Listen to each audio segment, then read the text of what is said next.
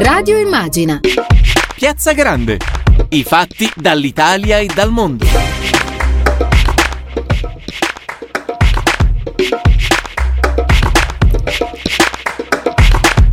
Buonasera a tutte e tutti da Tiziana Ragni, benvenuti a Radio Immagina e in Piazza Grande. Staremo insieme in diretta fino alle 19.30 circa, lo faremo grazie all'aiuto di Daniele Palmisano alla regia, Silvio Garbini allo streaming e Roberto Soriani in redazione.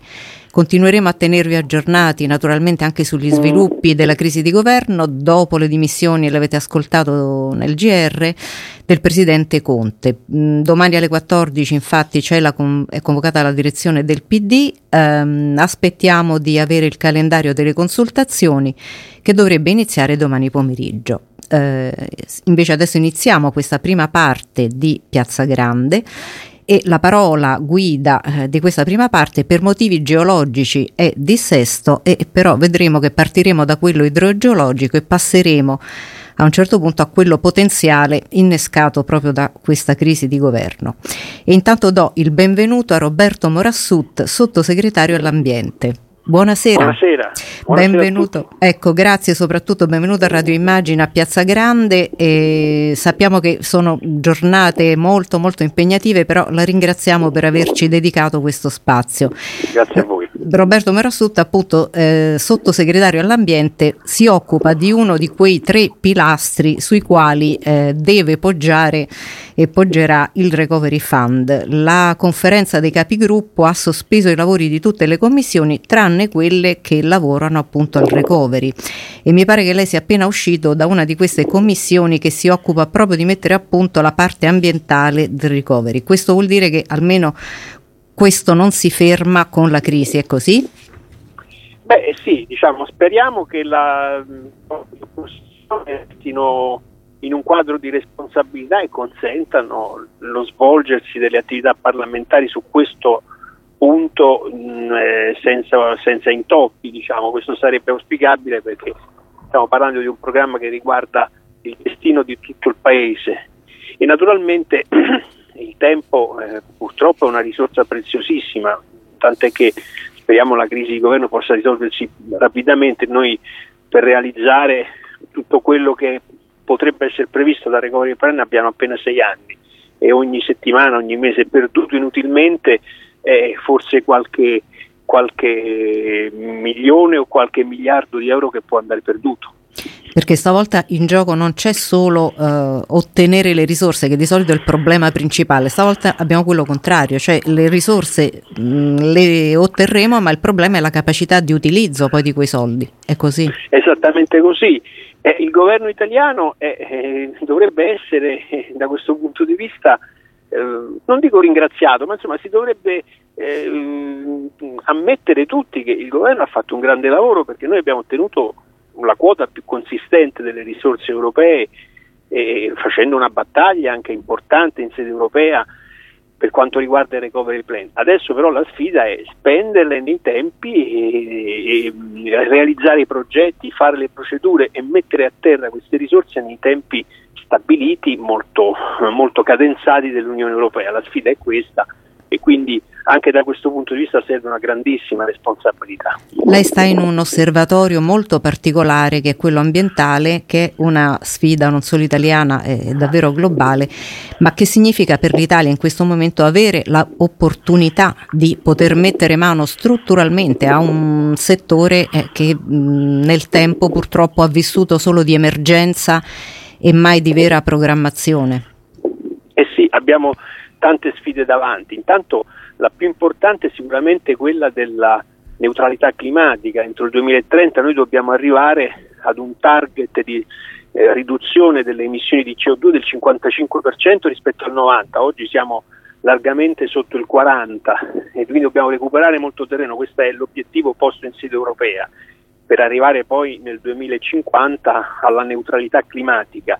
E per fare questo servono politiche importanti dal punto di vista della riconversione energetica, dell'efficientamento energetico, degli interventi sulle città, degli interventi su quelle che chiamiamo le infrastrutture verdi, cioè il capitale naturale, ma serve per esempio una grande politica economica che sposti risorse e favorisca nuovi tipi di produzione e serve anche un lavoro sul risanamento del territorio, quindi in primo luogo le bonifiche ma anche la sicurezza nostri, delle nostre comunità. Noi viviamo in un paese, l'Italia densamente popolato, con poco territorio disponibile per, eh, per, essere abitato, questa è la nostra caratteristica che si è formata nel corso della storia, dobbiamo difendere queste comunità da un territorio che è fragile. Mm, do qualche dato anche per capire di che cosa stiamo parlando, perché uno poi sente mm, dissesto idrogeologico, pensiamo solo, bah, chissà, forse quelli che abitano su, sulle colline.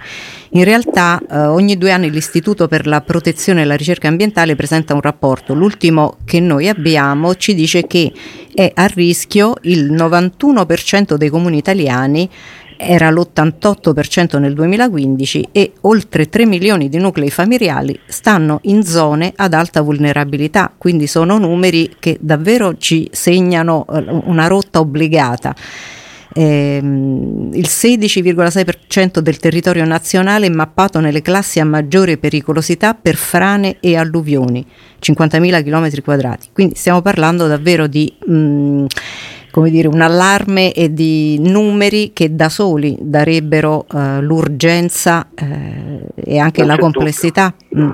Voi state quindi continuate a lavorare in questi giorni per mettere, piano, mettere mano al piano uh, appunto al recovery? Sì, stiamo, in questi giorni non abbiamo smesso di lavorare per arrivare alla diciamo, emanazione di un decreto legge che appena il Consiglio dei Ministri potrà di nuovo riunirsi, speriamo possa essere subito discusso, che è un decreto legge molto importante perché velocizza enormemente le procedure per l'attuazione delle opere, per la difesa idraulica, per eh, la protezione dai rischi di frane eh, e che mette a disposizione eh, delle risorse, le risorse del recovery plan in un quadro di attuazione molto più veloce. Teniamo conto che l'Italia negli ultimi dieci anni si spende, c'è un trend di spesa di circa 300 milioni l'anno per il dissesto idrogeologico. Noi con le risorse del recovery plan da spendere entro il 2026 raddoppiamo, quasi triplichiamo questo volume di spesa attraverso riforme normative, accelerazioni tecniche perché doteremo i comuni, le regioni, le province, le prefetture di nuclei tecnici specializzati e con una serie di velocizzazioni procedurali contiamo di fare in modo che la macchina possa muoversi più rapidamente e rendere le comunità più, più sicure da rischi che purtroppo sono diventati sempre più forti soprattutto per i cambiamenti climatici. Questo presuppone anche un suo, comunque vostro continuo contatto con enti locali e regioni, perché da quello che mi dice appunto c'è un coinvolgimento, anche un, uh, un aiuto, una semplificazione per chi poi in quei momenti si trova in prima linea a gestire eh, l'emergenza. E, mm, sì, sono i comuni che che stanno in prima linea e purtroppo non sempre, anzi quasi mai, soprattutto quando parliamo di piccoli comuni in zone un po' isolate, valli o, mo- o zone di montagna, sono comuni che non hanno grandissime attrezzature tecniche né personale tecnico specializzato per affrontare eventi improvvisi, a volte sconvolgenti, catastrofici, quindi dobbiamo aiutarli mettendo a disposizione non solo risorse, ma anche la capacità di spendere queste risorse, quindi mettendo a disposizione i nuclei tecnici specializzati, aumentando la capacità tecnica della pubblica amministrazione. Tutto questo lo stiamo facendo concertando con gli enti locali, tant'è che questo decreto è un po' anche il frutto di un lavoro che va avanti ormai da un paio di mesi di interlocuzione con le regioni, con le province, con le unioni dei comuni montani e con l'ANCI e speriamo che il Parlamento poi naturalmente quando questo testo verrà discusso possa dare un ulteriore contributo di miglioramento. Mm, a proposito appunto mm, di quello che le diceva, eh, oltre a velocizzare le procedure, intervenire sulle normative, probabilmente l'altro obiettivo è progettare meglio, cioè un grande lavoro che va fatto a livello non solo di mh, mm, così, emergenza, ma anche in origine. In questo voi eh, riuscirete a dare anche qualche strumento di aiuto agli enti locali nella progettazione, nel, proprio sì, nell'impostazione? Daremo metteremo a disposizione de, del personale specializzato, mm. dei nuclei delle task force, ma anche contributo che può venire dalle società in house che già operano centralmente a livello di ministero in questo settore, penso a Soggesit, penso a Invitalia, che potranno trasferire nei territori eh, personale, eh, tecnici, geologi, ingegneri ambientali, che è quello che serve perché la nostra pubblica amministrazione purtroppo nel corso degli ultimi vent'anni ha perso capacità tecnica di lavoro, si è molto irrigidita, noi siamo un paese che ha una grandissima tradizione in campo tecnico, nella progettazione, soprattutto nella trasformazione della città, ma qui parliamo di progetti particolari perché purtroppo realizzare un progetto per eh, realizzare un'opera di difesa idraulica o di protezione da una frana è molto complicato perché lo stato dei luoghi cambia continuamente a causa degli eventi e quindi c'è una, bisogna una grande flessibilità e velocità operativa. E un altro degli aspetti che mh, veniva così in evidenza rispetto al tema che lei sta trattando è un po' eh, l'abbandono, o meglio la migrazione interna fra le aree interne montane del paese. Eh, lei pensa che una parte del problema del dissesto possa essere anche prevenuto, forse gestito, mediante un riequilibrio fra aree urbanizzate di pianura, aree interne, cioè cominciare, le, le parlo col nome della nostra radio, immagina, a immaginare, a costruire anche un diverso assetto del paese da questo punto di vista? Non c'è dubbio, noi abbiamo vissuto e stiamo attraversando quello che succede in tanta parte del mondo, un processo di urbanizzazione, di espansione delle città che diciamo da un lato inurbamento, dall'altro ampliamento dei perimetri urbani che sono un problema perché il consumo del suolo contribuisce enormemente al dissesto e al, diciamo, al rischio di catastrofi. Eh, ripopolare le zone interne significa puntare intanto ad opere di difesa, rendere il territorio più sicuro, ma nello stesso tempo facendo questo valorizzare l'accumulo di esperienze, di cultura, di storia e di economia che vive nei territori interni, che sono poi la base fondamentale per tenere le persone legate al loro territorio ed evitare che vadano via. Eh, quindi ogni opera di difesa idraulica, ogni intervento di tutela del rischio idrogeologico è anche un aiuto all'economia delle zone interne. Certo, noi spesso leggiamo um, dire, iniziative, vendo le case a un euro, aiutiamo le giovani coppie a trasferirsi nei borghi eh, molto piccoli oppure offriamo case, eccetera. Sono iniziative estemporanee che effettivamente se trovassero poi una, una struttura mh, quale quella a cui lei accennava di riferimento darebbero sicuramente anche ai sindaci sindaci, a, a chi poi deve mh, davvero ogni giorno eh, cercare di valorizzare i propri territori, eh, anche la sensazione di non sentirsi soli e eh, abbandonati a, a risolvere problemi di ogni tipo. Non c'è dubbio. Io sono stato a Biella eh, dopo a Biella, ad Alessandria, a Cuneo, dopo le catastrofi di eh, settembre-ottobre per dei sopralluoghi e ho potuto vedere ci sono dei poli produttivi artigianali di primissimo livello mondiale, di grandissima qualità, con una forte capacità di esportazione, pensiamo nel biellese per quanto riguarda la rubinetteria, per quanto riguarda produzioni tipicamente italiane, però sono minacciate dallo stato dei luoghi dove i corsi d'acqua purtroppo rendono difficile mantenere delle attività produttive. Noi dobbiamo difendere il suolo ma difendere l'economia. Certo. Io le propongo adesso una piccola pausa, magari mettiamo un brano musicale così le facciamo riprendere anche un po' fiato, poco, pochi minuti e poi ci risentiamo. Allora fra poco. Grazie.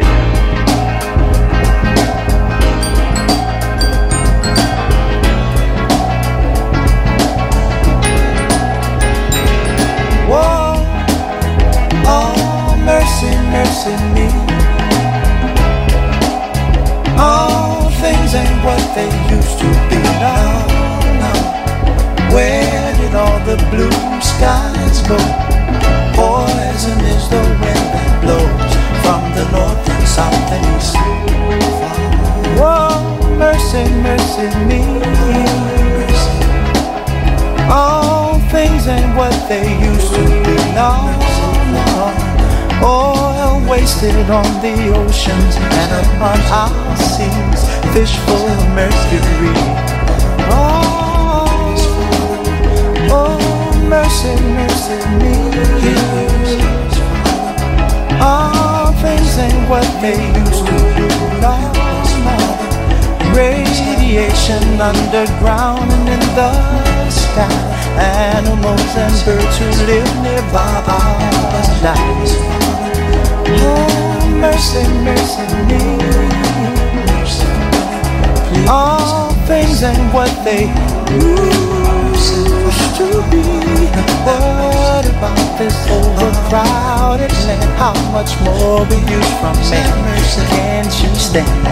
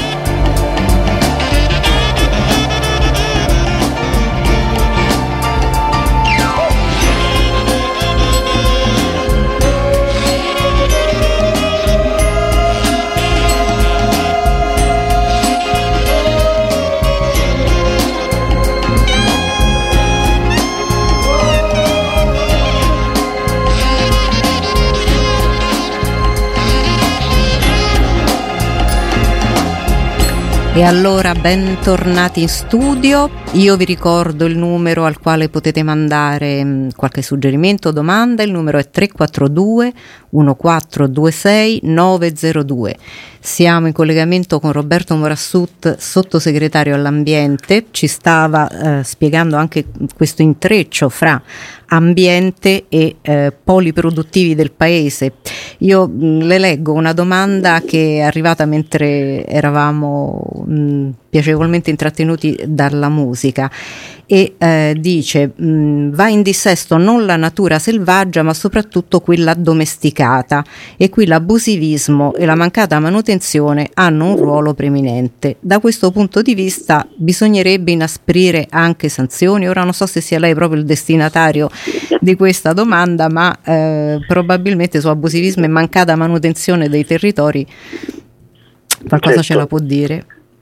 Sì, ma non c'è dubbio, noi siamo un paese che purtroppo eh, ha subito e subisce ancora le conseguenze di un flagello che è stato l'abusivismo che all'inizio di questa storia eh, era un abusivismo di necessità, è stata la risposta forse necessaria, inevitabile di un processo di inurbamento dopo guerra che ha cambiato, ha trasformato le città, però creando tanti, tanti quartieri senza pianificazione, senza opere pubbliche, questo poi dopo l'abusivismo ha cambiato segno, è diventato un abusivismo speculativo e questo ha lasciato un segno eh, pesante che ancora non abbiamo recuperato e che va combattuto sia ovviamente attraverso misure repressive che non mancano perché la legislazione ormai in Italia è abbastanza avanzata su questo versante, ma serve anche una grande prevenzione. In primo luogo evitare che i perimetri urbani si espandano e quindi eh, finalmente intervenire sulla mo- normativa urbanistica perché si incentivi l'attività sul costruito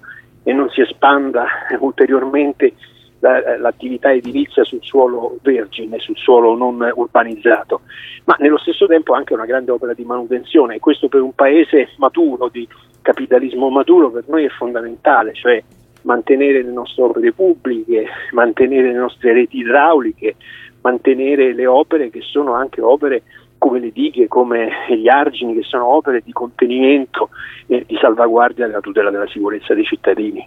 Certo, le leggo invece l'altra sollecitazione, vorrei richiamare la vostra attenzione sull'agricoltura. Forse non tutti sanno che Roma è il comune agricolo più grande d'Europa. In questo senso l'agricoltura è una priorità per il PD e ha possibilità occupazionali anche in espansione rispetto alle scelte fatte finora sulle città? Beh, l'agricoltura sta tornando intanto come attività primaria, sta tornando a vivere un momento importante anche nella sensibilità delle persone, delle famiglie, nelle stesse città. Eh, si, si, tende a tornare l'agricoltura anche all'interno dei perimetri urbani, nei voti urbani e soprattutto poi c'è una grande attenzione alla produzione agricola, al suo valore eh, culturale, ma soprattutto anche in termini di salute, di produzione biologica, di produzione non trattata attraverso processi industriali che possono risultare nocivi.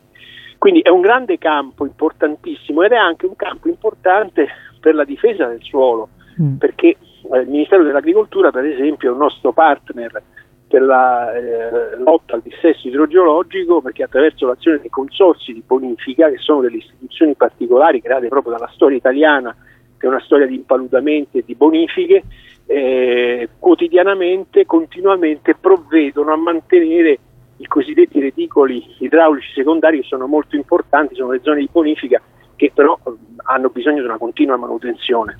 Certo. Mm, io so che lei non vorrebbe, ma io a questo punto la devo anche far atterrare su un altro tipo di dissesto, che è un po' quello del, del momento politico.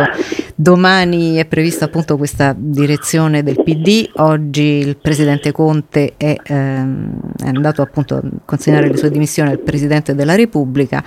Ehm, da tante parti, commentatori, c'è la sollecitazione pensate all'Italia, pensate all'Italia. Effettivamente ciò di cui abbiamo parlato con lei finora eh, è decisamente una parte forte dell'Italia. Quello che a volte si, um, si rimprovera è che eh, non ci sia una visione a lungo termine, una prospettiva, un obiettivo alto per dopo, perché avere un, dire, un obiettivo alto da raggiungere potrebbe eh, rendere tollerabili e persino apprezzabili alcuni abbassamenti di asticelle sul presente. Mm, da questo punto di vista la crisi eh, nella quale ci troviamo in questo momento potrebbe essere anche il momento per mirare eh, e puntare in alto per una ripartenza, perché questo alla fine è il significato eh, della soluzione. Ma l'obiettivo alto, eh, la prospettiva è una prospettiva in un certo senso abbastanza chiara, almeno a tutte le forze che finora hanno concorso al lavoro della maggioranza, cioè noi dobbiamo inaugurare e rafforzare nel nostro Paese la strada verso una transizione ecologica, green dell'economia che consenta di rimettere in moto eh, il ciclo occupazionale della produzione, della prosperità, perché il vecchio modello di sviluppo si era arenato, non produceva più ricchezza e quella poca che produceva, che ancora produce, si concentra in poche mani, dando benefici a fasce bassissime della popolazione e creando grandi problemi, grandi squilibri. È un tema mondiale. Noi stiamo dentro questo processo e questa è la prospettiva ed è la prospettiva a cui è votata questa maggioranza e questo governo se riuscirà a farlo.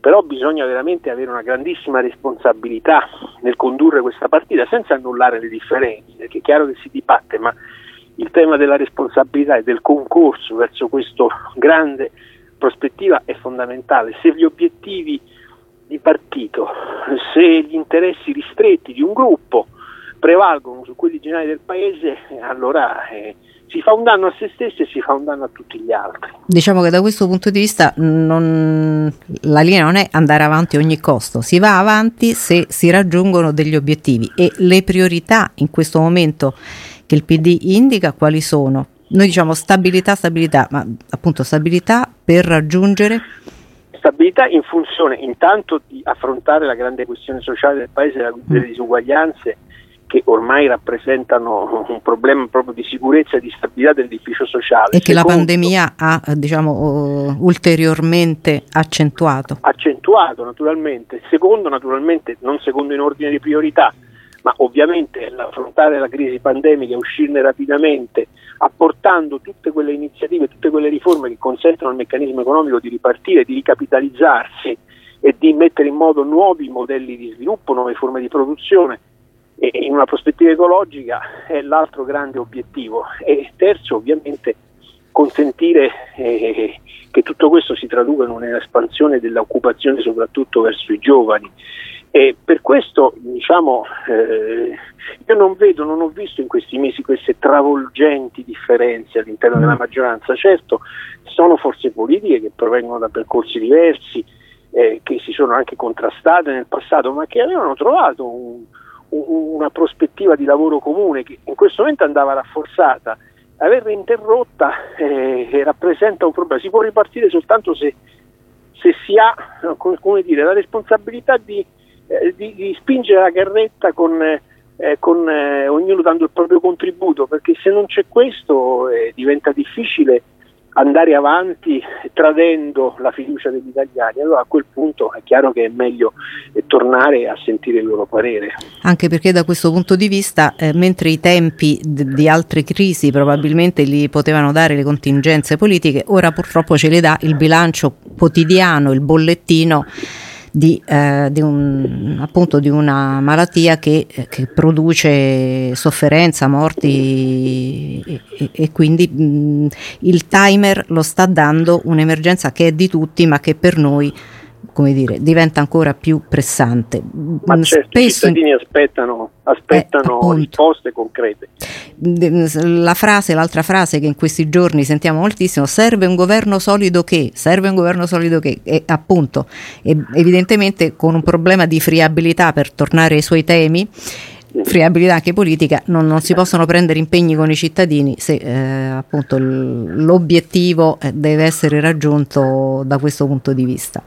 E, mh, vorrei diciamo, chiudere con lei eh, chiedendole dal suo punto di vista, dovendo lei, eh, se dovesse dare lei un, un orientamento su che binari si potrebbe rimettere in piedi una, un, diciamo, un'apertura. Ovviamente spetterà adesso vedere il Presidente della Repubblica a partire da domani eh, troverà le chiavi migliori, ma penso che noi abbiamo detto il nostro giudizio, penso lo ribadiremo domani nella sede della direzione nazionale, allargare questa maggioranza, renderla più stabile e più coesa e anche evitando, per quanto riguarda il PD, improprie ipotesi di governi eh, di cosiddetta unità nazionale, diciamo con tutti dentro, che tradurrebbero in una paralisi amministrativa allargare la maggioranza, vedere se ci sono forze responsabili che possano coagularsi politicamente e chiedere a tutti, anche a coloro che hanno provocato la crisi, una grande responsabilità. Se c'è questa responsabilità si può continuare insieme con tutti coloro che finora hanno camminato fin qui. Se non c'è questa responsabilità, eh, però si deve dimostrare questo fatto perché non è, qui non è una questione di perdono, è una questione politica, proprio prettamente politica, perché si è aperta una crisi con una chiave prettamente politica, ignorando un po' le conseguenze che questo avrebbe potuto comportare. Eh, bisogna sempre in politica non perdere l'affidabilità, perché al di là dei numeri, del numero dei voti, dei consensi, l'affidabilità è il capitale più grande che può avere un politico o un gruppo dirigente anche perché rispetto a quello che diceva poco fa, non essere d'accordo su questione sociale, riforme, occupazione dei giovani, io le aggiungo, ieri abbiamo avuto proprio qui su Radio Immagina un confronto con, sull'occupazione femminile, su quanto eh, eh, pensare una ripresa senza il 50% della popolazione è impensabile, ma sono tutte sfide appunto che da soli non, non possono essere affrontate e sulle quali saremo giudicati, ma tutti. Io ringrazio moltissimo lei, sottosegretario, le auguro buon lavoro e mh, davvero eh, speriamo di averla presto per finire di parlare di questo suo decreto, eh, eh perché quello poi adesso aspetta no? che si risolva la crisi anche lui. Grazie ancora, grazie, noi adesso andiamo avanti con un po' di musica. Grazie.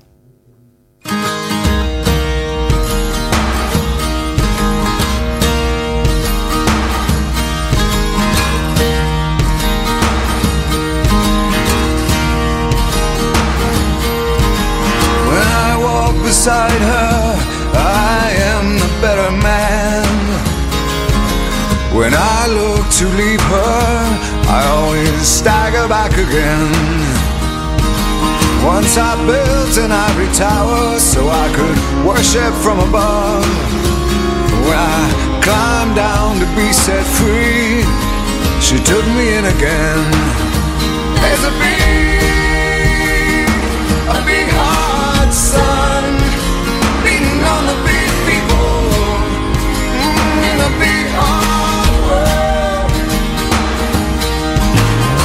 She comes to greet me, she is mercy at my feet. Yeah, when I see her pin her charm, she just throws it back at me. Once I dug an early grave to find a better land. She just smiled and laughed at me and took her blues back again. There's a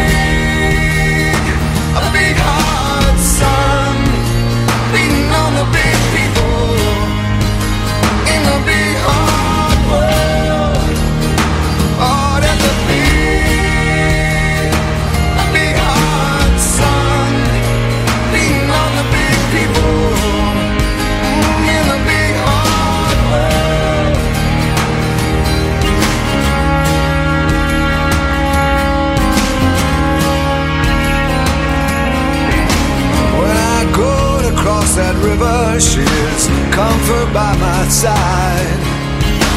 When I try to understand, she just opens up her hands.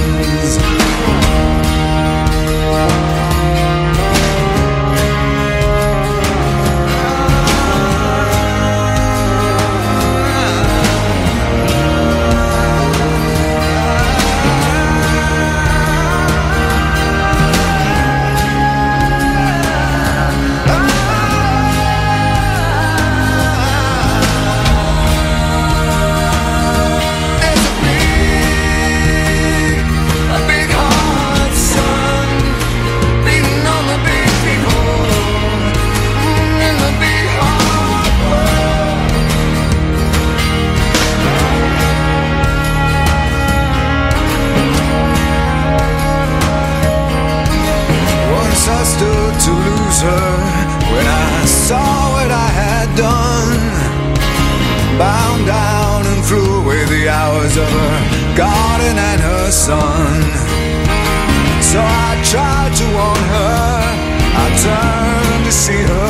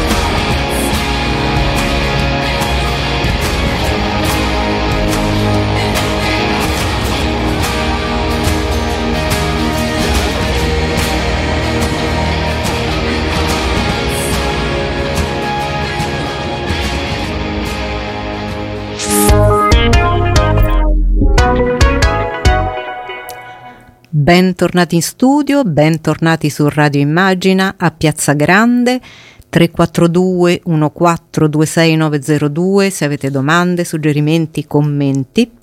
Mm, in questo momento mm, stanno uscendo i dati mm, della pandemia, il bilancio 10.593 nuovi casi, 541 decessi in 24 ore e continuiamo a seguire anche eh, gli sviluppi della crisi, siamo ancora in attesa di avere il calendario delle consultazioni.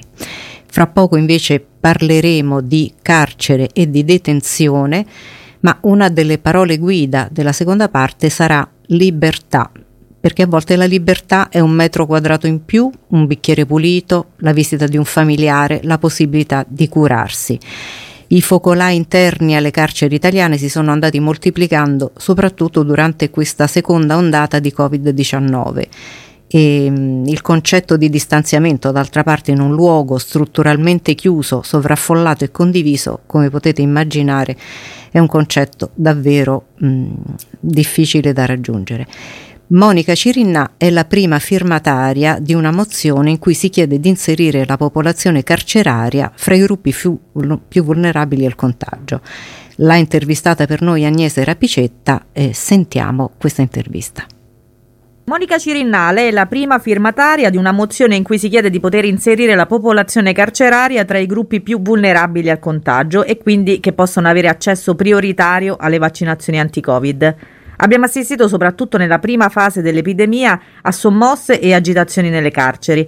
Oggi la situazione sembra più tranquilla, ma non è affatto risolta. Da Milano a Palermo, passando per Roma, le carceri vivono un momento drammatico, con un numero sempre crescente di contagi. Che tipo di accoglienza ha avuto questa mozione?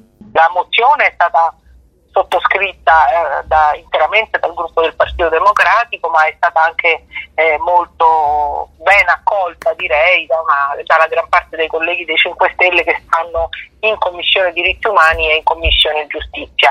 Il punto è che non è solo l'occhio diciamo, da, da, mettere sulla popolazione carceraria intesa come i detenuti. Noi abbiamo a che fare con una, un, un'umanità dolente nel suo complesso che riguarda tutti coloro che vivono il carcere, anche la polizia penitenziaria, anche tutta la parte di sanitari, di infermieri, di educatori, tutti coloro che lavorano nel carcere interamente quella popolazione va considerata vulnerabile e, va, e gli va dato accesso privilegiato al vaccino. Io non parlo solo dei detenuti, parlo dell'intera popolazione carceraria. Certo, anche loro hanno diritto a lavorare in serenità e poter tornare anche dalle loro famiglie in sicurezza. Immagino che anche questo esattamente, sia. Esatto. Esattamente, questo però sta creando un allarme fortissimo perché eh, in particolare a Rebibbia Nuovo Complesso, dove il G11 e il G12 vedono dei focolai di Covid tra i detenuti, eh, ha portato alla messa in discussione, mi sento di usare nella radio del mio partito questa espressione, alla messa in discussione del diritto di difesa.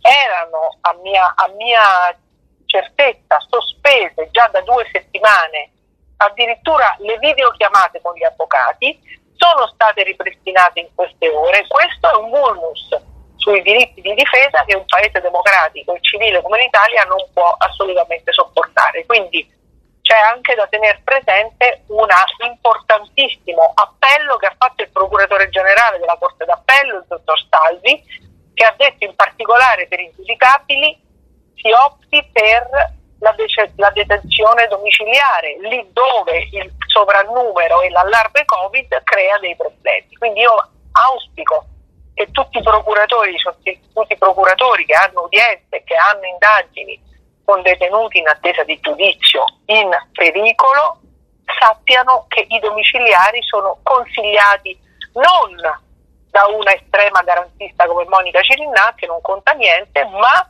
dal procuratore generale della Corte d'Appello che è il dottor Salvi. Quindi ci sono strumenti utilizzabili, io mi auguro che siano utilizzati. Sono stati usati tutti gli strumenti a nostra disposizione? Alcuni strumenti sono stati utilizzati in particolare eh, dai giudici della sorveglianza che come sapete sono i magistrati che si occupano dell'esecuzione, delle, dell'esecuzione della pena quando la sentenza diventa definitiva. Eh, la, l'indicazione di Salvi che è di aprile riguardava in particolare le persone in attesa di giudizio. Ricordiamoci che la nostra Costituzione garantista dice che nessuno è colpevole fino a sentenza definitiva, quindi anche la carcerazione preventiva lì dove ovviamente non ci sono reati associativi di pericolo, di mafia e di infiltrazioni come tutti quelli a cui viene riconosciuto il 416 bis, sono comunque persone in attesa di giudizio che possono stare a casa con senza il braccialetto in attesa di essere sottoposti al loro giusto processo. Quindi ancora si può fare meglio rispetto a questa situazione di sovraffollamento e di rischio Covid nelle carceri. Fra i temi della mozione mi sembra molto importante anche la questione che riguarda la tutela della dignità delle persone affidate alla custodia delle istituzioni. Da questo, si legge nella mozione, si misura la tenuta del profilo civile di un paese e dell'effettiva protezione dei diritti umani. Può sembrare un aspetto accessorio, diciamo, ma invece è proprio il contrario. Scegliere di prendersi cura di persone che sono sotto l'ala delle istituzioni è un messaggio molto chiaro in uno Stato di diritto, non è così? Quando una persona è nelle mani dello Stato, vuol dire che lo Stato deve occuparsi appieno del suo benessere, deve occuparsi appieno della protezione sua, del suo stato psicologico e fisico. Oggi, oggi, domani, dopodomani, i detenuti del G11 e del G12 di Rebibbia non avranno neanche quello che viene chiamato in gergo del carcere l'aria, cioè non avranno neanche l'accesso al cortile, ma rimarranno come sono attualmente già da giorni, 24 ore su 24, chiusi nelle celle. Non immaginiamoci che le celle sono quelle meraviglie eh, che ogni tanto qualcuno ci descrive. Normalmente io, io, che sono una che frequenta il carcere vi posso dire che eh, per esempio i giudici e il C12 sono celle da 6 persone non più grandi di 25-30 metri quadrati, dove stanno in 6 24 ore su 24 senza neanche poter accedere al cortile. Quindi è necessario, è assolutamente necessario, il mio è un appello anche ai nostri garanti dei detenuti di tutte le regioni al garante nazionale Palma, che questi diritti di queste persone siano assolutamente rispettati. Io penso che eh, uso guardate, uso un paragone eh, che qualcuno può ritenere offensivo. Io il mio cane lo faccio uscire tre volte al giorno di casa e lo porto a fare la sua passeggiata, che almeno una volta al giorno eh, i detenuti, anche nei reparti Covid, se sono comunque negativi, abbiano l'accesso all'aria. Non, non, non stiamo parlando di un privilegio, stiamo parlando del minimo diritto di libertà e di accesso a quella naturale eh, come dire, gestione della, della propria vita quotidiana e del proprio corpo rispetto a chi sta recluso in celle da sei. Sovraffollamento, reinserimento, rieducazione, dignità e lavoro. Può questa pandemia essere un acceleratore, così come è stato per altri ambiti, di una revisione generale del nostro sistema carcerario? Potrà essere sicuramente un buon punto di partenza. In questo momento tutte le cose che lei ha citato sono sospese.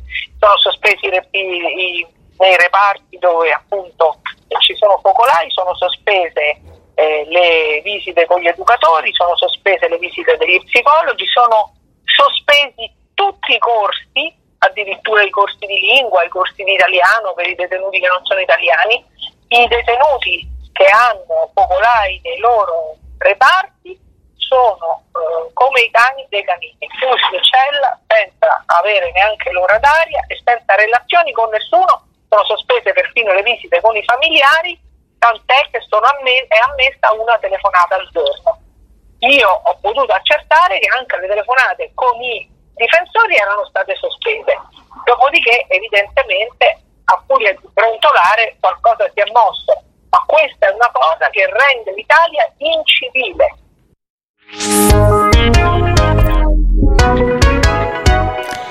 E allora la situazione che abbiamo ascoltato dalle parole di Monica Cirinna non ha certo bisogno di commenti. Eh, io invece mh, volevo sottolineare il fatto che nei giorni scorsi ehm, la senatrice Liliana Segre, insieme al garante dei detenuti Mauro Palma, ha firmato un appello e ehm, Liliana Segre, noi ci stiamo avvicinando alla giornata della memoria che domani è da sempre molto sensibile a questo tema e ehm, nelle sue frequenti visite al carcere di San Vittore ha sempre ricordato con grande riconoscenza come i detenuti furono gli unici che salutarono gli ebrei che venivano avviati ai treni per Auschwitz e questo accadeva in una Milano indifferente alle sorte di tante persone innocenti. Fra queste persone innocenti c'era anche lei, Liliana Segre, che allora aveva 13 anni, e suo padre Alberto. Adesso noi aspettiamo un altro momento di musica e poi ci ritroviamo qui per un altro approfondimento.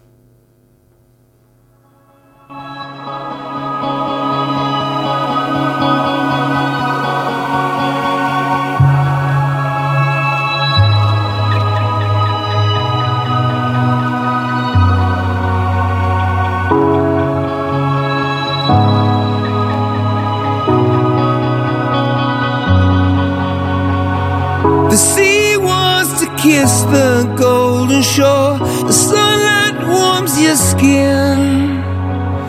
All the beauty that's been lost before wants to find us again. I can't fight you anymore. It's you I'm fighting for.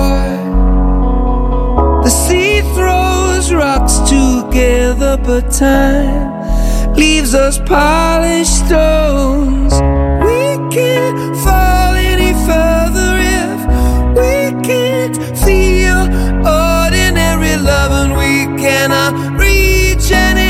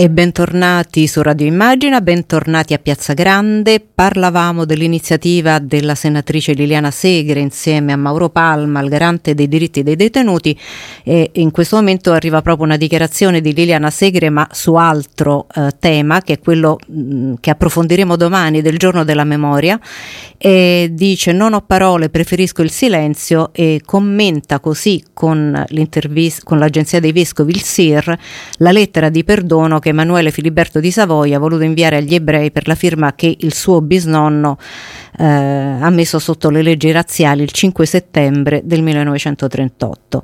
E Liliana Segre, ricordavamo prima, eh, nell'appello pubblicato su Repubblica, aveva valorizzato il ruolo delle, eh, dei detenuti che avevano mh, salutato unici eh, quei prigionieri che andavano verso i treni per Auschwitz. Adesso noi ci prendiamo un altro attimo di pausa e poi ci ritroviamo qui.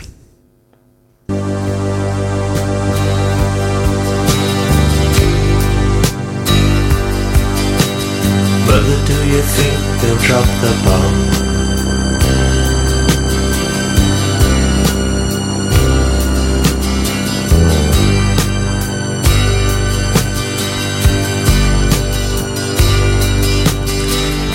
Mother, do you think they'll like the song?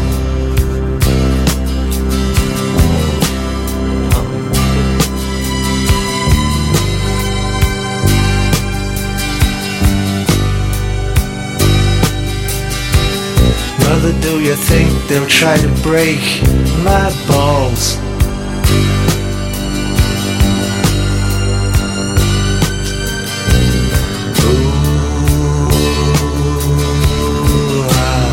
Ah, should I build a wall?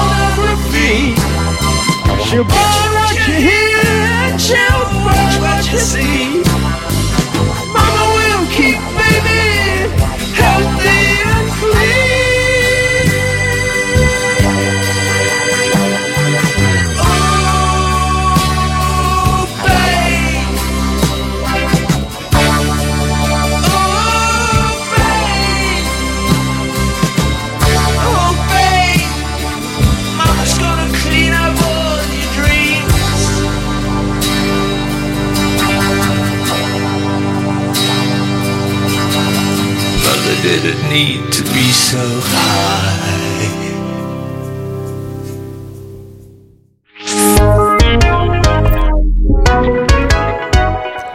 E allora, bentornati in studio alle 18.52, con un occhio seguiamo la crisi di governo, con un altro aspettiamo che esca il calendario delle consultazioni e eh, abbiamo al telefono in collegamento con noi in questo momento Stefano Vaccari, benvenuto a Radio Immagina. Pronto? Eh, buonasera a voi. Eccolo, eccolo qua. E, mh, prima, mh, non so se aveva modo di seguirci, eravamo al telefono con Morassut che ci diceva qual è eh, la partita che si sta giocando l'Italia sull'ambiente, sul recovery tra il dissesto idrogeologico e misure di emergenza da apportare. Diciamo che mh, mai momento fu meno opportuno per interrompere dei lavori eh, politici parlamentari. Volevamo avere così suo, una sua opinione sul momento e soprattutto in questo momento il PD che eh, auspicio ha, che cosa si aspetta di poter ricostituire o ricostruire da questo momento. Eh, ma il sottosegretario Morassutta ha pienamente ragione, nel senso che eravamo, il governo era impegnato in un'azione importante eh, innanzitutto per far uscire il nostro paese dalla pandemia, sulla campagna vaccinale, per eh, migliorare ulteriormente la proposta sul recovery plan che ha fatto dopo una consultazione con eh, le forze di maggioranza e che ora stava sottoponendo alle forze sociali ed economiche. Aprire una crisi al buio eh, in questo modo significa eh, mettere a rischio questo lavoro. Eh, penso anche a quello appunto sulla transizione ecologica su cui Morassut stava lavorando assieme al ministro, penso appunto a ciò di cui ha bisogno il paese, quindi risposte e Che soluzioni poi- ai problemi. Che poi è la sollecitazione che arriva da ovunque, pensate al paese, fate presto. mm, diciamo che- Esattamente. eh, e quindi, e quindi quello in cui siamo impegnati ora è a eh, provare assieme al Presidente della Repubblica durante le consultazioni a indicare questa strada. Eh, quindi una maggioranza autorevole, credibile, in grado di eh, costruire un progetto per la legislatura eh, in grado di dare risposte per gli italiani, eh, il cui punto di equilibrio è sicuramente il Presidente del Consiglio eh, uscente, non siamo disponibili a mettere assieme maggioranze raffazzonate e ballerine e ovviamente eh, ad andare con i sovranisti eh, che in Europa hanno voluto e hanno provato a sfasciare e che fino all'altro giorno negavano anche la necessità della campagna eh, vaccinale. E quindi ci auguriamo che da questo percorso che il Presidente della Repubblica avvierà eh, domani pomeriggio eh, possa uscire diciamo, eh, questo tipo di eh, soluzione. Diciamo che mh, fatto salvo mh, lo spirito di sacrificio che di norma abi, eh, così abita nel PD, almeno dire no ad avventure armate brancaleoni perché stavolta eh, l'obiettivo e la posta è altissima, non è neanche solo un problema di politica interna, ma qui siamo coinvolti tutti a livello planetario a vincere purtroppo una sfida che, eh, che ci mh, preoccupa e che preoccupa tutti e qui bisogna portare a casa davvero la pelle dei cittadini e la salute dei cittadini, quindi attrezzarsi con chi è più in grado di, uh, di aiutarci. È questo il punto? Credo, credo di sì, eh, credo che sia proprio così. Eh, abbiamo la necessità, come eh, anche il segretario Zingaretti ha chiesto, di provare a mettere insieme tutte quelle, forze che, ritrovandosi in una chiara ispirazione europeista, anche di estrazione, provenienza diversa dalla maggioranza che ha governato fino ad oggi, in primo modo eh, l'EU 5 Stelle e eh, Partito Democratico, possa condividere questo tipo di mh, progetto per il Paese. Ecco, e su questo eh, credo si possa eh, ipotizzare di mettere in campo tutte le energie, come abbiamo fatto e stavamo facendo anche nella fase eh, di consultazione. Da questo punto di vista eh, ci auguriamo che il Presidente Conte dia eh, diciamo, dei segnali anche qui di apertura anche per provare eh, dire, a eh, realizzare questo obiettivo. Mm, tra i messaggi che ci stanno arrivando appunto sul nostro numero di WhatsApp mh, mm, c'è questo nostro ascoltatore che dice mm, bene il progetto, bene gli obiettivi, eh, ma eh, si può realizzare tutto anche a rischio di un cambio di maggioranza, ma mi pare lei abbia risposto poco fa dicendo eh, c'è un, un, limite tra cambio di maggioranza e armata Brancaleoni. Questo mi pare di capire che sia il limite. Non ci sono preclusioni. Esattamente così. Mm. No, no, noi abbiamo la necessità di eh, dare stabilità e autorevolezza a questa, a questa maggioranza. Eh, è chiaro che eh, Italia Viva si è messa su un crinale eh, sbagliato aprendo questa crisi, dimostrando eh, prima eh, di tutto inaffidabilità rispetto agli impegni che si era assunta dal 5 di novembre arrivare ad oggi rispetto alla discussione fatta con le altre forze eh, di maggioranza sulla necessità che è stata condivisa di eh, dare all'azione di governo un passo diverso e eh, a mettere in campo anche per il Paese eh, un'azione più eh, incisiva in diversi ambiti, però da qui a eh, far saltare tutto come poi è successo ovviamente ce ne passa. E questo è un vulnus importante che mina l'affidabilità di Italia Viva anche perché eh, appunto ripetiamo l'obiettivo è altissimo ed è una sfida eh, che impegna tutti mh, in maniera eh, come dire, davvero intensa, cioè qui non si tratta di portare a casa una riforma o, soltanto un, un, pezzetto di programma, qui si tratta di mh, far ripartire eh, l'Italia dopo un anno mh, in cui arriva stremata da, appunto, da una pandemia che tutto il mondo sta vivendo e che sta ehm, mettendo in sofferenza enorme anche noi.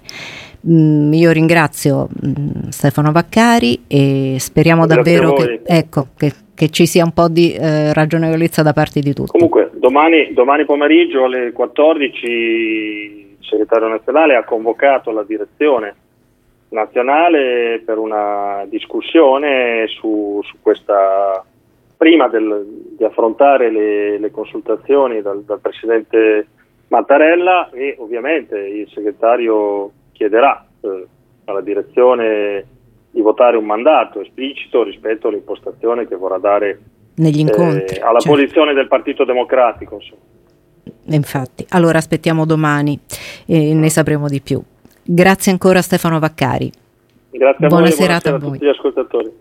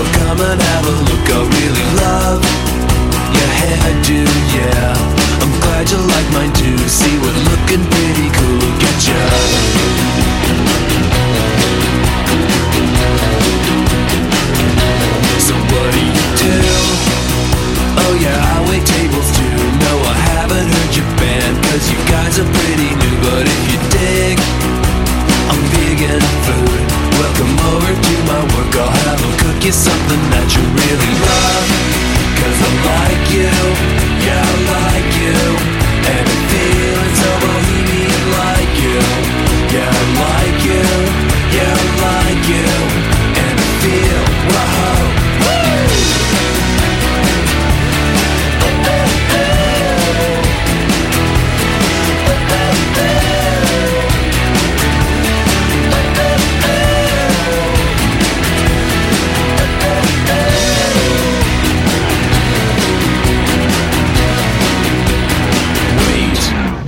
that guy just hanging at your pad. He's looking kinda. Yeah, you broke up, that's too bad. I guess it's fair.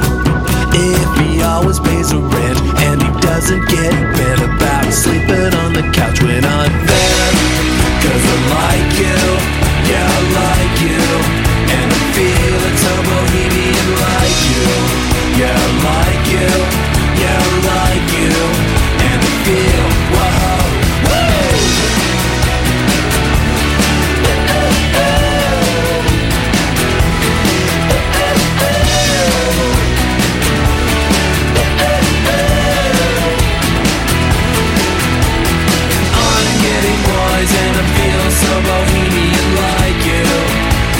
you.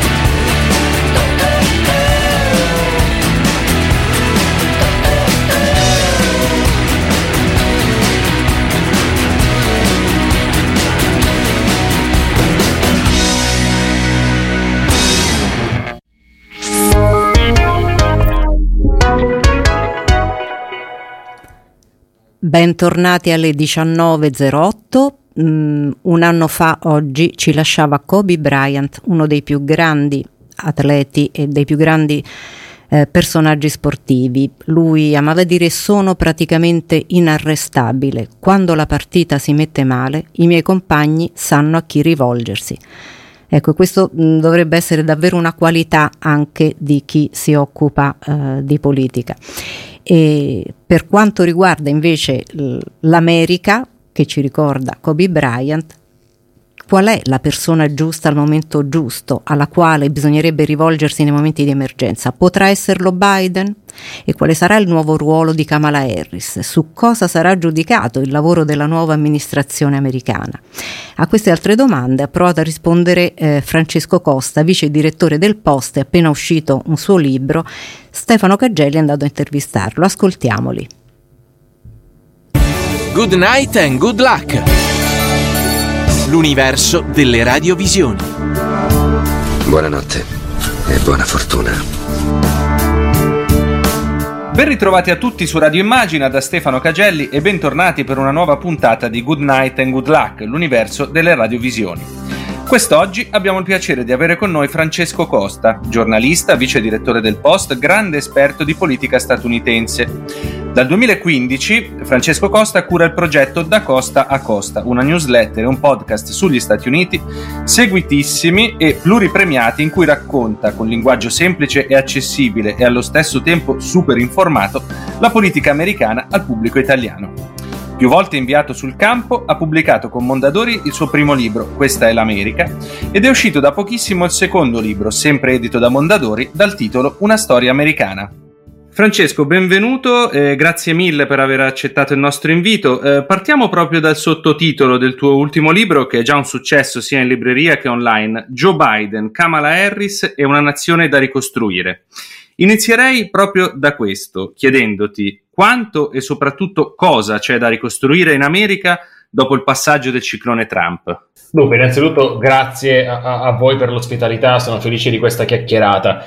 Eh, sarebbe facile dire che c'è tutto da ricostruire, in realtà non è così, nel senso che gli Stati Uniti rimangono un paese che ha un sacco di asset, un sacco di punti di forza nella resilienza del suo popolo, della sua economia e, e anche in questi quattro anni, anche nella reazione a molte delle cose che, che Trump ha, ha, deciso di fare, penso alle più controverse, eh, ha, ha, mostrato anche di avere una società civile eh, molto attiva, molto eh, rapida, molto forte nel, nel, nel, rispondere, nel farsi sentire e nel fare da vero e proprio contrappeso al potere di un presidente che è arrivato alla fine del suo mandato addirittura a uh, voler restare al potere a tutti i costi nonostante la sconfitta.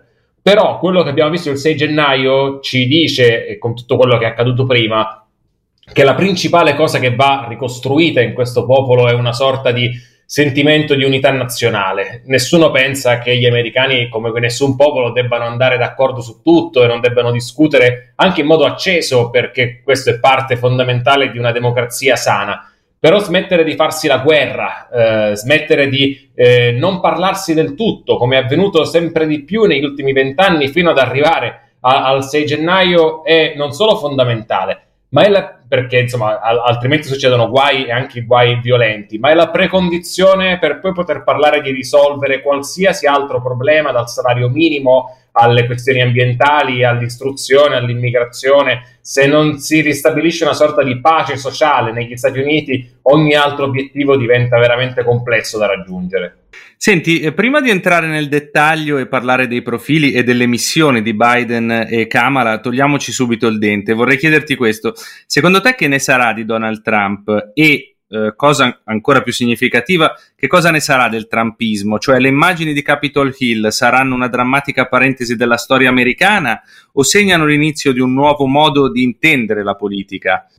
Io credo che se, se, Trump, dopo aver perso le elezioni, si fosse limitato ad accettare l'esito del voto e a dire eh, sono stato sfortunato, ho perso a causa dell'epidemia, ma tornerò e mi ricandiderò, sarebbe stato in una posizione di straordinaria forza perché queste elezioni hanno mostrato che comunque lui ha il sostegno di, un, di una fetta importante per quanto minoritaria del popolo americano. Però in questi due mesi ha fatto di tutto, innanzitutto diciamo, sostenendo un sacco di cose prive di ogni fondamento per mm, sostenere di aver vinto le elezioni, i brogli, eccetera, eccetera. E poi ha ha istigato attivamente fuori dal congresso quella, quell'attacco armato. Credo che questo gli abbia fatto perdere molto del suo capitale politico, se non quasi tutto. Oggi non prenderebbe 74 milioni di voti. I sondaggi dicono che la maggioranza degli elettori del Partito Repubblicano è ancora dalla sua parte, ma è una maggioranza molto meno netta rispetto a quanto fosse dopo il voto, se a questo aggiungiamo i molti problemi economici che Trump dovrà affrontare, deve già affrontare adesso che non è più alla Casa Bianca, ha debiti per 300 milioni di dollari e quelli giudiziari, io penso che la carriera politica attiva di Trump sia finita. Eh, questo non vuol dire che non potrà essere ancora molto influente nella, nel dibattito pubblico, che non possa fare da kingmaker, ma non lo vedo candidato, non lo vedo affondare un altro partito.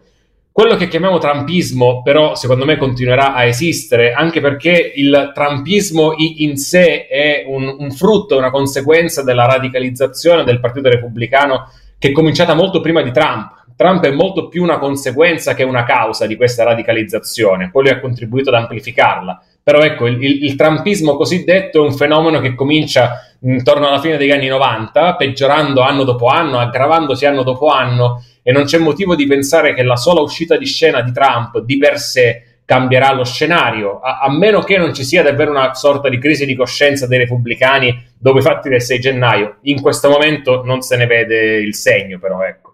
Davanti a tutto questo, la missione di ricostruzione e di riunificazione degli Stati Uniti è affidata al 78enne Joe Biden. Una vita politica iniziata nel lontano 1972, una vita in cui è successo veramente di tutto e ha dovuto affrontare di tutto. Spesso si tende a sottovalutare un po' la storia personale di quello che Trump chiamava in campagna elettorale Sleeping Joe. E invece la realtà è un'altra, come sottolinei nel tuo libro e come sembrerebbe sia dal discorso di insediamento sia dalle prime molto decise mosse del nuovo presidente. Può essere la persona giusta nel posto giusto nel momento giusto? Beh, io credo che gli americani debbano sperarlo, ma eh, lo penso anche a prescindere dalle idee politiche, nel senso che questo paese ha bisogno di un'amministrazione che, che funzioni, tutti dovrebbero fare il tifo perché questa amministrazione faccia bene, poi naturalmente incalzandola e criticandola quando lo riterranno opportuno. Ma eh, secondo me è molto interessante proprio il discorso sul carattere personale di Biden, ma anche dei politici in generale. Credo che noi quando guardiamo la politica a volte sopravvalutiamo i programmi elettorali, eh, non che non siano importanti, naturalmente gli obiettivi, eh, i politici dichiarano che paese immaginano attraverso i loro programmi. Però poi noi non votiamo alle elezioni per dei programmi, votiamo per delle persone e, e riuscire o meno a realizzare questi programmi dipende molto dal, dalle qualità di queste persone, da come sanno affrontare un negoziato, da come reagiscono quando sono in difficoltà, eh, da come reagiscono quando sono messi sotto attacco, eh, se, da, dagli errori che hanno compiuto nel corso del, della loro vita, da quelli che hanno imparato e da, da cui hanno imparato e da quelli che tendono a ripetere. E quindi il carattere conta, queste elezioni secondo me lo hanno dimostrato. Eh, Biden con la sua età molto avanzata e la sua storia notissima a tutti gli americani è non solo una figura familiare al popolo americano, eh, ma è anche una figura abbastanza disinteressata dal, sul piano delle ambizioni personali. Non è nemmeno detto che Biden corra poi per un secondo mandato, avrebbe 82 anni. E questo, questo suo potersi presentare come una sorta di presidente di pacificazione, di transizione per rasserenare le cose, guarire le ferite e poi passare il timone, il testimone a una nuova generazione, secondo me potrebbe renderlo, potrebbe quantomeno renderlo l'uomo giusto al momento giusto. Eh, se consideriamo poi che in questo momento insomma, l'agenda politica degli Stati Uniti, come quella di qualsiasi altro paese al mondo, è dominata dalla pandemia, una gestione e un'uscita ordinata e rapida dalla pandemia potrebbe anche mettere in moto una sorta di piccolo boom economico che potrebbe anche dare a Biden una, una spinta, ecco, una, da, da, far sì che, si, che, nasca nel paese una, un'apertura di credito ancora maggiore e che in questi quattro anni quindi possano essere, non dico risolti alcuni dei problemi dell'America, ma quantomeno fare dei passi avanti su fronti che hanno bisogno di un intervento da tempo. Penso per esempio all'immigrazione, penso al sistema fiscale, penso alle diseguaglianze economiche. Certo, infatti eh, nel tuo libro scrivi anche che il fallimento è un rischio concreto quando gli scogli hanno queste dimensioni, eh, che non sono assolutamente da sottovalutare. Se dovessi scegliere l'aspetto su cui l'azione di Biden verrà misurata e giudicata, quale sceglieresti? Oggi innanzitutto eh, l'economia, un po' perché per i presidenti americani è spesso così, ma oggi c'è una particolarità in più, e cioè che la salute dell'economia, la ripartenza dell'economia è eh, legata indissolubilmente all'uscita dalla pandemia e quindi credo che Biden e ogni sua ambizione eh, politica, programmatica sia legata a questo. Se gli Stati Uniti avranno un'uscita dalla pandemia veloce eh, grazie alle, eh, alle vaccinazioni, l'economia americana potrà mettersi, rimettersi in piedi rapidamente e magari i fondi che Biden intende stanziare per rimetterla in piedi potrebbero anche contribuire a riconvertirla in qualche modo, a renderla migliore di prima, per esempio più sostenibile sul piano ambientale, più equa sul piano della distribuzione delle risorse. Se l'uscita dalla pandemia dovesse essere invece lenta, faticosa, complicata e insomma gli americani non dovessero percepire un cambio di passo dalla precedente amministrazione all'attuale, Credo che Biden si giocherebbe moltissimo del suo capitale politico. Lui è stato eletto promettendo di essere migliore di Trump nel gestire la pandemia e a quel punto qualsiasi altro obiettivo, anche quelli che non riguardano la pandemia, da, per esempio l'immigrazione, eh, sarebbe fuori portata perché gli americani insomma gli presenterebbero il conto e glielo presenterebbero presto. Non dimentichiamo che già tra due anni si vota per rinnovare tutta la Camera, dove oggi i democratici hanno la maggioranza, e un terzo del Senato. Biden rischia di finire presto senza margine di manovra se non gestisce molto bene questi due anni che ha davanti. Senti, in un editoriale uscito in questi giorni sull'Atlantic mh, mm, si dice che letteralmente Biden should go big, fast and simple e non deve ripetere sostanzialmente, dice l'editoriale, gli errori che fece Obama, la cui azione iniziale viene giudicata mh, dallo stesso eh, articolo troppo timida. Sei d'accordo con questo? Sono d'accordo, penso anche che questa sia una delle vicende più interessanti da studiare perché l'implementazione del Recovery Act, la legge che appena dopo l'insediamento di Obama e Biden alla vicepresidenza ma doveva stimolare l'economia, eh, fu affidata da Obama proprio a Biden. Eh, Biden gestì questo pacchetto da quasi 800 miliardi di dollari, l'amministrazione aveva chiesto molto di più, ma non c'erano i voti al congresso per ottenere di più e la, la, spesa di questo denaro fu relativamente lenta, anche eh, per evitare gli sprechi, anche con delle ottime intenzioni, ma questo produsse degli effetti altrettanto lenti e molti americani eh, insomma, rim- restarono impelagati in un'economia che cresceva ma a ritmi davvero mo- molto compassati, molto lenti. Eh, io Voglio, sono curioso di capire che cosa Biden ha imparato da quella lezione, visto che lui fu appunto la persona incaricata di gestire quel pacchetto di risorse, lo vedremo. Quello che però già sappiamo è che, per esempio, Biden ha chiesto al congresso di stanziare stavolta 1900 miliardi di dollari, cioè più del doppio. Poi vedremo cosa ne sarà di questa legge una volta che passerà dalle trattative con democratici e repubblicani. Ma sembra che il margine politico per arrivare a uno stanziamento ingente ci sia questi sono tempi in cui i, i paesi non hanno grande paura di indebitarsi, visto la quantità di denaro che le banche centrali stanno immettendo nell'economia, visto che i tassi di interesse sono molto bassi. E quindi eh, qual- su qualcosa Biden sembra già aver imparato la lezione, io credo che l'avrà imparata anche sulla rapidità con cui gli americani dovranno percepire le conseguenze di queste azioni, perché per molti è davvero questione di essere o non essere sfrattati, essere o non essere in grado di fare la spesa, essere o non essere in grado di mandare i figli a scuola. Eh, le, la partita è, come sappiamo, più, più, importante e urgente che mai. Al fianco di Joe Biden ci sarà Kamala Harris. Di lei si è scritto e letto tantissimo, la prima donna eletta vicepresidente, la prima persona nera in assoluto a ricoprire questa carica. Una storia cominciata nei sobborghi della West Coast che parla per lei. Un profilo moderno e interessante, molto meno scontato di quello che possa sembrare. Secondo te quale sarà il suo ruolo all'interno dell'amministrazione? amministrazione e quale lo spazio politico che si ritaglierà? Dunque, io credo che eh, sarà un, ricordata, ma insomma, poi lo, lo, vedremo naturalmente, ma come una vicepresidente molto eh, più centrale e molto più protagonista nelle cose dell'amministrazione rispetto ad altri vice del passato. I vicepresidenti di per sé non hanno praticamente nessun potere, solo quelli che il presidente decide di delegargli, e infatti ce ne sono stati di molto potenti, ma ce ne sono stati tantissimi di irrilevanti. Kamala Harris per questioni di identità, innanzitutto, non solo donna, ma più giovane di Biden, appartenente a una minoranza etnica, può rivolgersi con efficacia a un pezzo di elettorato che ha ovviamente meno dimestichezza e che si riconosce meno in Biden. Primo. Secondo, come dicevo, Biden ha 78 anni, non è detto che, che, corra per un secondo mandato e quindi la scelta di Biden di Kamala Harris è stata anche una sorta di investitura. Poi Kamala Harris dovrà ottenere eventualmente la candidatura alla presidenza, che sia nel 2024 o nel 2028 con le primarie, ma sicuramente lei è in, prima fila. La, donna che ha le maggiori possibilità di diventare presidente negli Stati Uniti oggi è indubbiamente lei. Altra cosa, il fatto che oggi i democratici al Senato possono contare su 50 seggi, esattamente come i repubblicani, dà alla vicepresidente il potere, in caso di parità, di esprimere il voto decisivo.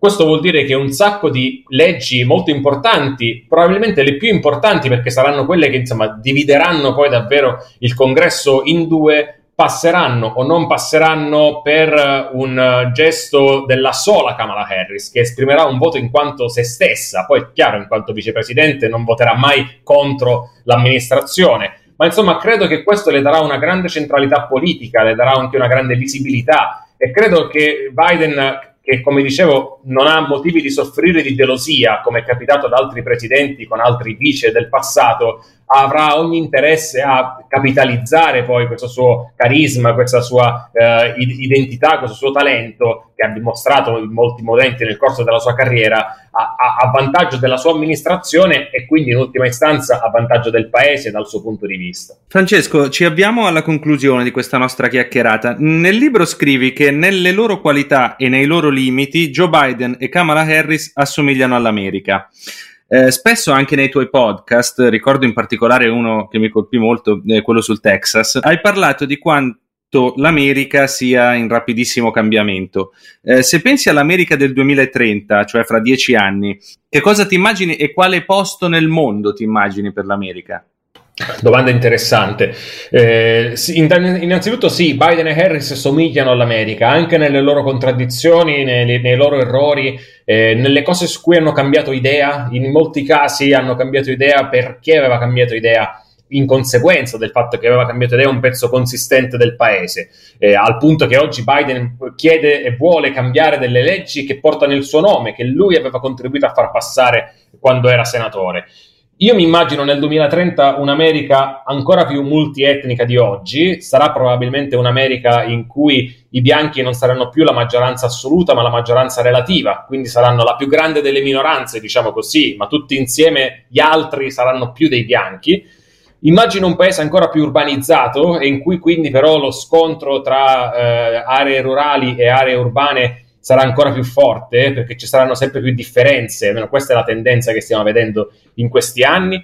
E mi immagino un'America eh, alle prese con una rivalità che potrebbe insomma, segnare questo secolo con la Cina, che non sarà e non sarebbe una guerra fredda. Io non, non, trovo che sia inopportuno chiamarla guerra fredda perché nella guerra fredda ci si combatteva molto in realtà. Io non credo che Stati Uniti e Cina si combatteranno mai con le armi, ma questa rivalità segnerà indubbiamente eh, le, le, scelte americane sul commercio, sullo sviluppo tecnologico, sull'intelligenza artificiale, sul tipo di paese che vorranno essere nel mondo, sulle alleanze che vorranno avere, io credo che possa anche fargli da stimolo. Perché poi l'America ha ottenuto un sacco di cose enormi durante la guerra fredda, sapendo che c'era quella competizione con un'altra potenza. E, e, quando il mondo ha avuto una, una, sola grande potenza, gli anni della cosiddetta fine della storia, diciamo dal, dalla caduta del muro di Berlino fino a forse insomma dall'11 settembre in poi, ecco, quel, quel, quel ventennio lì. Io credo che per l'America siano stati anni di una crescita un po' effimera, come poi abbiamo visto accadere con la crisi economica che, che ha sgonfiato l'economia insomma, cresciuta negli anni 90 di Greenspan e di Clinton. Ecco, credo che questa competizione per l'America possa essere uno stimolo e mi immagino un'America impegnata con ogni risorsa nel restare la prima superpotenza al mondo davanti a una Cina che sicuramente sarà ancora più forte di quanto già non sia adesso.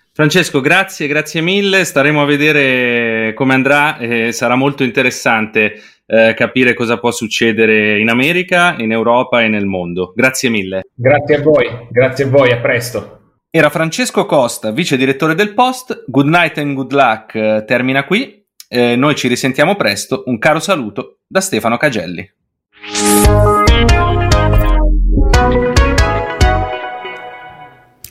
Bentornati in studio, ci avviamo anche noi verso le conclusioni di questa giornata. Grazie a Francesco Costa e Stefano Cagelli. Sapete che i giorni della crisi di governo sono i giorni del dovrebbe, del potrebbe e quindi il calendario ufficiale non lo abbiamo ancora per le consultazioni, ma si è appreso che eh, si chiuderanno venerdì pomeriggio, inizieranno domani pomeriggio, visto che in mattinata il presidente Mattarella parteciperà alle celebrazioni della giornata della memoria. La mattina di venerdì 29 ha un altro impegno istituzionale che ha confermato e quindi le consultazioni dovrebbero svolgersi fino a venerdì. A questo punto io vi do appuntamento a domani mattina alle 8 con Cristiano Bucchi e i suoi ospiti a ora di punta. A me non resta che augurarvi una buona serata. Good night and good luck e lo faccio anche a nome di Daniele Palmisano alla regia, Silvio Garbini allo streaming e Roberto Soriani in redazione. Da Tiziana Ragni, buonanotte e buona fortuna a tutti.